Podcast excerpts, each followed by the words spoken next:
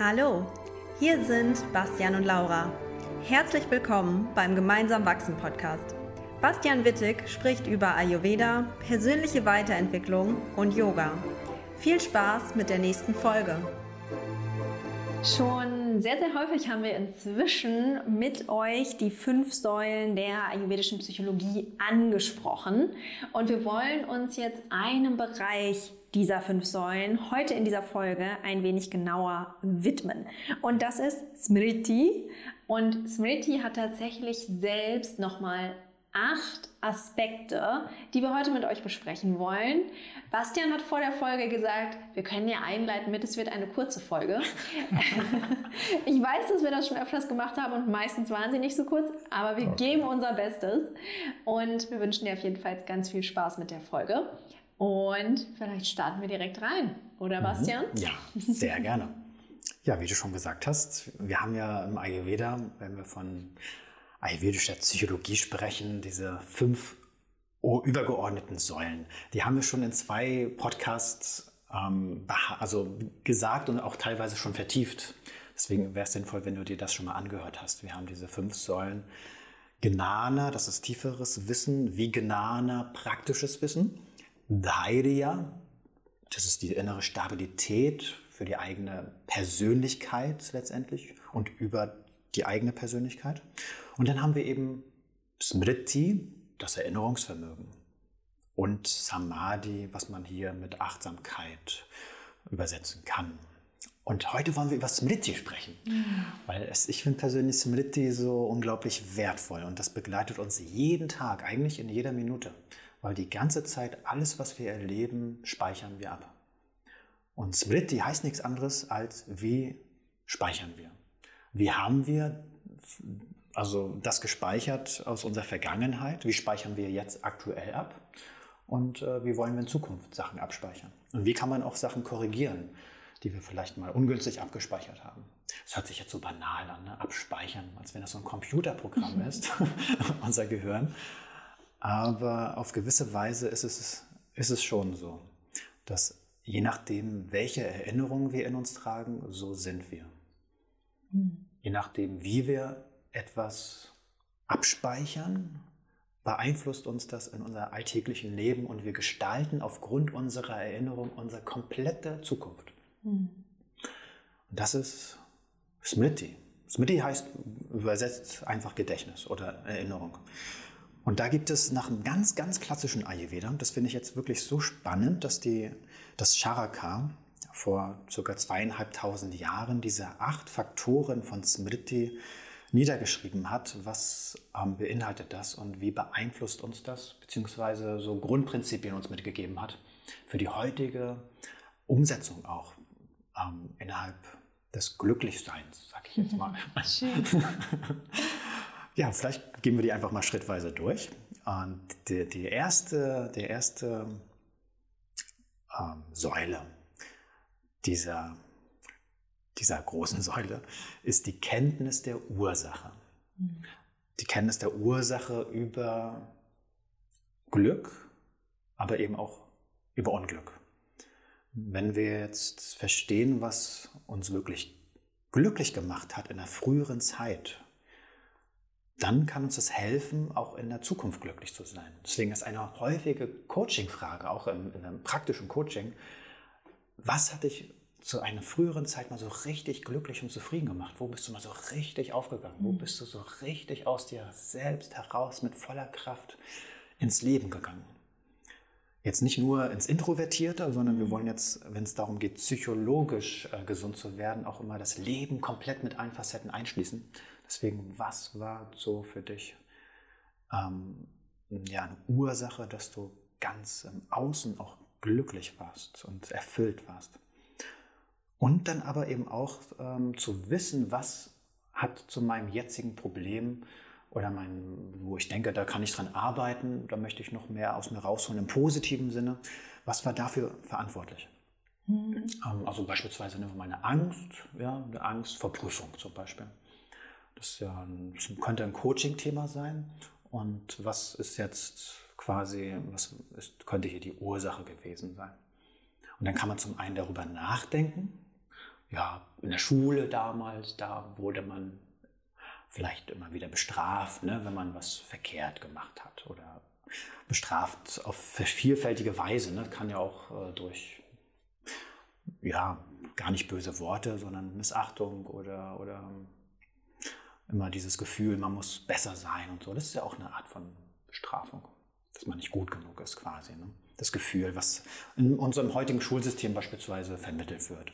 Das könnte ja eine Ursache sein, über die man nachdenkt. Aber dann, und das ist, das finde ich noch wertvoller und das, was man auch in der Praxis, in der Coaching-Praxis umsetzen kann, eine, eine tiefergehende, noch tiefergehende Ursache für das jetzige Problem ausfindig zu machen. Mhm. Jenseits des ähm, Verstandes. Und da gibt es verschiedene Methoden.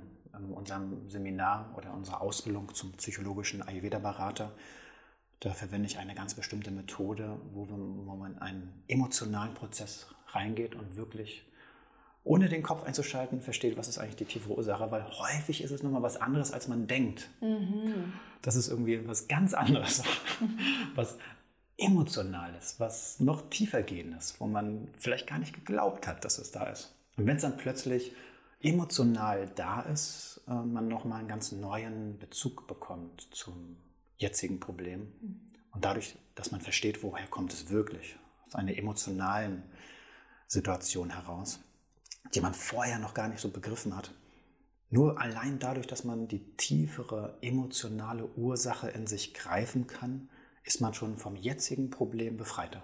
Mhm. Das ist jetzt so quasi die Theorie dahinter. Ja. Man muss es praktisch erleben, um es wirklich zu verstehen. Aber es sind beide Seiten, finde ich, total spannend. Sowohl schauen, wo ist denn die Ursache für das aktuelle Problem, womit ich gerade zu kämpfen habe, mhm. als auch wann war ich denn wirklich, wirklich glücklich ja. und warum? Also ich finde auch die Frage ist gar nicht einfach zu beantworten. Mhm. Also auch da muss man, glaube ich, drüber nachdenken und dann wirklich die verschiedenen Bereiche, wie du schon gesagt hast, seines Lebens mal auseinandernehmen und ganz genau schauen, okay, wie war das denn wo, in welchem Bereich und was hat mir daran so gut gefallen und wie kriege ich das wieder mehr in mein Leben? Schön. Also alleine das ist, glaube ich, schon... Ja, schön. schön, dass du das nochmal auf die ja. positive Seite jetzt nochmal abschließend bestärkst. Mhm. Ja, diese Frage dürfen wir uns vielleicht sogar noch viel mehr stellen. Ja, super schön. Voll, voll schön, ja. Wow. Lass uns zum, ja. zur zweiten Säule mhm. kommen, zum zweiten mhm. Bereich mhm. von Spirity. Ja. Oh ja, das nennt man, nennt Charaka ganz pragmatisch Formwissen. Das Wissen über Form. Abstrakt. Abstrakt, ja, ein bisschen abstrakt, ja. Aber äh, gibt da so ein paar Beispiele und daran können wir festmachen, dass damit gemeint ist, dass wir die reale Form eines Gegenstandes oder eines Lebewesens einfach erkennen dürfen. Und um das noch zu verstehen, können wir uns vielleicht die, kann man sagen, Pathologie von einer Spinnenphobie beispielsweise mal kurz vorstellen. Weil Menschen, die eine Spinnenphobie haben, die sehen die Spinne nicht, wie sie ist, sondern projizieren in ihrem Geist eine andere Form. Die projizieren unbewusst, wirklich unbewusst in ihrem Geist eine, ein, große, ein großes, haariges, Tropf, also vor Schleim äh, und Zähne knirschendes Objekt mit diesen acht Zehen und zehn Augen und ich übertreibe gerne ein bisschen.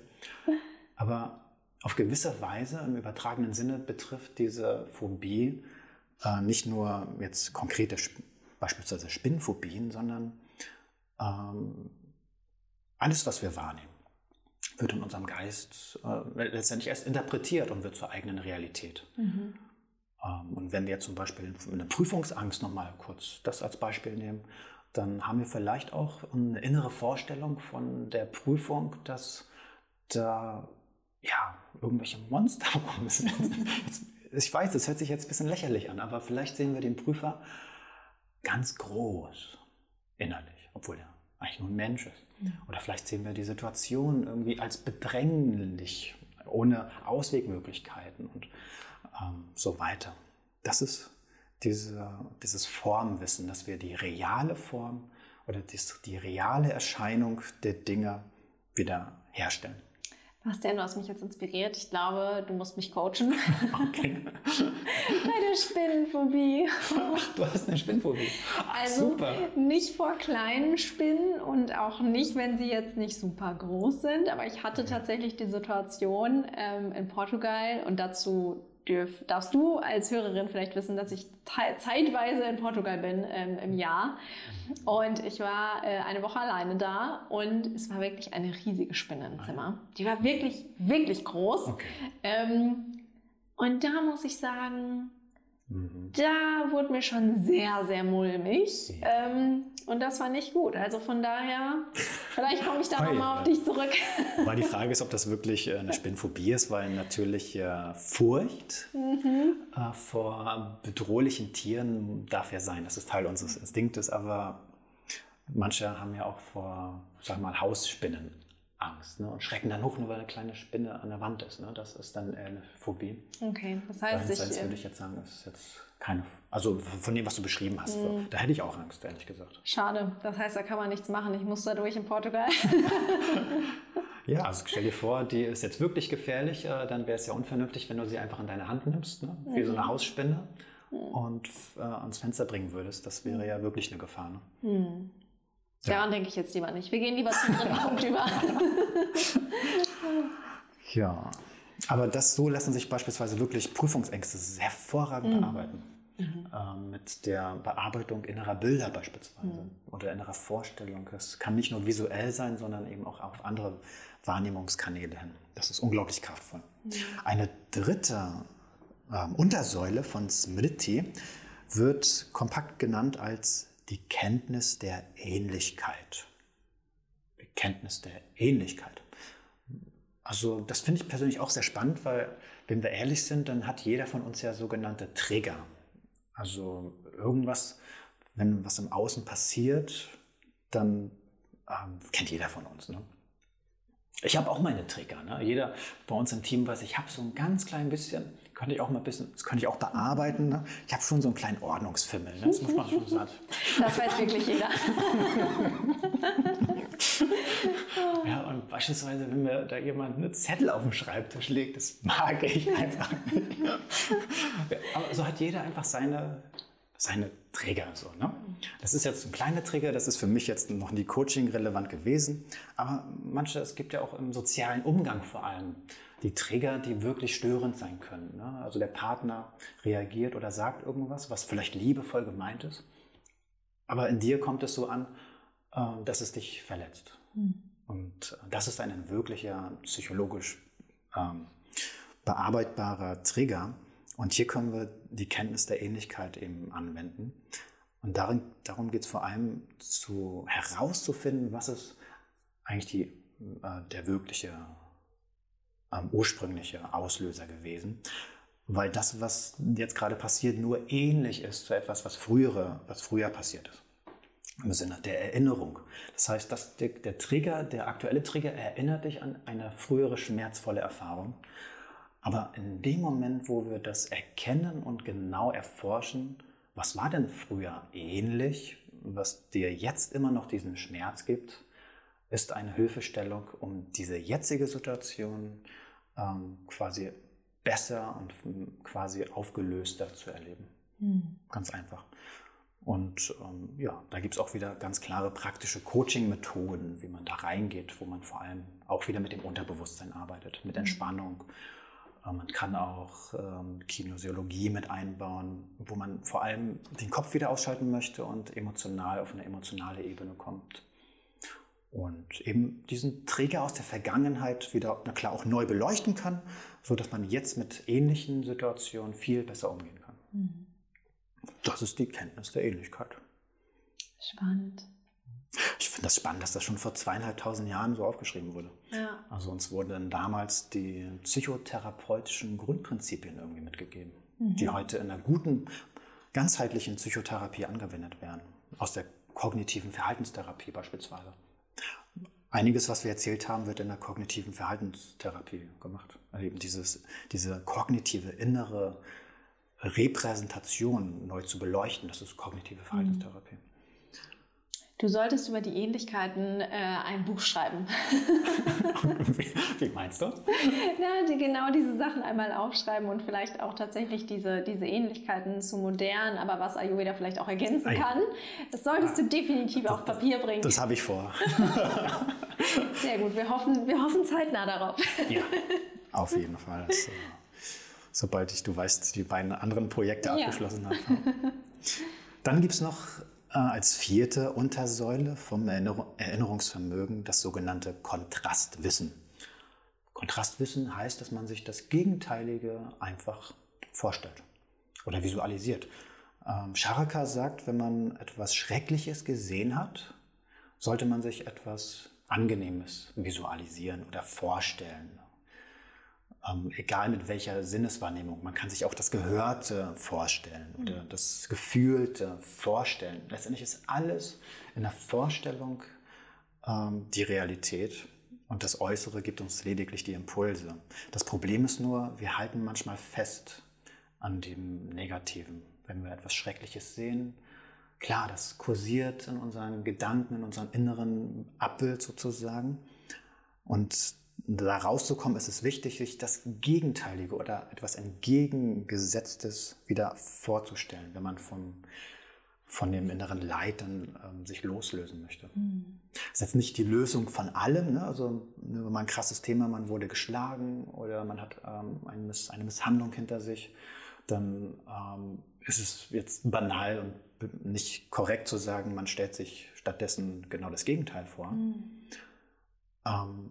Man muss natürlich auch nochmal die anderen Facetten ähm, betrachten, aber man sollte es nicht vergessen, sich genau das aber zu gönnen. Mhm. Sich eine liebevolle Berührung vorzustellen. Und da braucht es manchmal Unterstützung. Also wirklich in einem gewissen Setting, weil das ist eine ganz menschliche Tendenz, wenn man was Schmerzvolles erfahren hat, muss es verarbeitet werden. Das ist ein menschliches Verlangen. Man muss darüber sprechen. Das ist auch eine Säule, äh, die wir hier bei Smriti finden. Die kann ich vorgreifen. Das ist die achte Säule, die nachträgliche Teilkommunikation über eine schmerzvolle Erfahrung beispielsweise. Wir müssen darüber sprechen mit einer Fachperson, die damit umgehen kann. Das ist auch ein Teil der Heilung. Aber wir sollten nicht vergessen, das Positive wieder zu stärken. Mhm. Ganz wichtig. Und wir sind, jeder Mensch hat die Fähigkeit, sich positive Sachen selbst zu gönnen, im Außen wie im Inneren. Sehr, sehr schön. Da kann man im praktischen Coaching auch Ressourcen heranziehen. Beispielsweise, das auch in der modernen äh, Psychologie wird mit Ressourcen gearbeitet. Ähm, das kann alleine schon sein, eine Ressource kann ein Ort sein, wo man sich unglaublich wohl fühlt, die man sich vorstellt, wo man bei sich ankommt und in Harmonie ist. Es muss nicht direkt auf das Thema so was Konträres sein, sondern einfach stattdessen was Angenehmes. Mhm. Aber gibt es verschiedene Möglichkeiten. Vor allem geht es darum, einen aus der Opferrolle rauszuholen, zu erkennen, ich kann mir selbst was, was richtig Gutes tun. Und dazu braucht es, und so kommen wir zur fünften Säule, die Konzentration des Geistes. All das, was wir eben gesagt haben vorher, mit diesem, die Ähnlichkeit wirklich zu erkennen oder die Form ähm, neu zu gestalten oder die inneren Bilder zu gestalten, die einen innerlich blockieren, unbewusst. Die große Spinne, die in einem kursiert oder der große Prüfer, Prüfer der so bedrohlich ist oder Lehrer oder wie auch immer. Damit wir das bearbeiten können, brauchen wir Konzentration. Es macht also wenig Sinn, nur darüber zu sprechen und das in meinen Alltagskontext zu machen. Viel sinnvoller ist es, wenn wir dazu ein Setting finden, wo wir in die Achtsamkeit gehen, wo wir eine Entspannung mit einbauen, vielleicht eine Meditation und dann viel mehr mit dieser Konzentriertheit des Geistes uns mit unserem Geist und diesen unglaublich kraftvollen ähm, Ressourcen, die wir in uns haben, arbeiten. Mhm.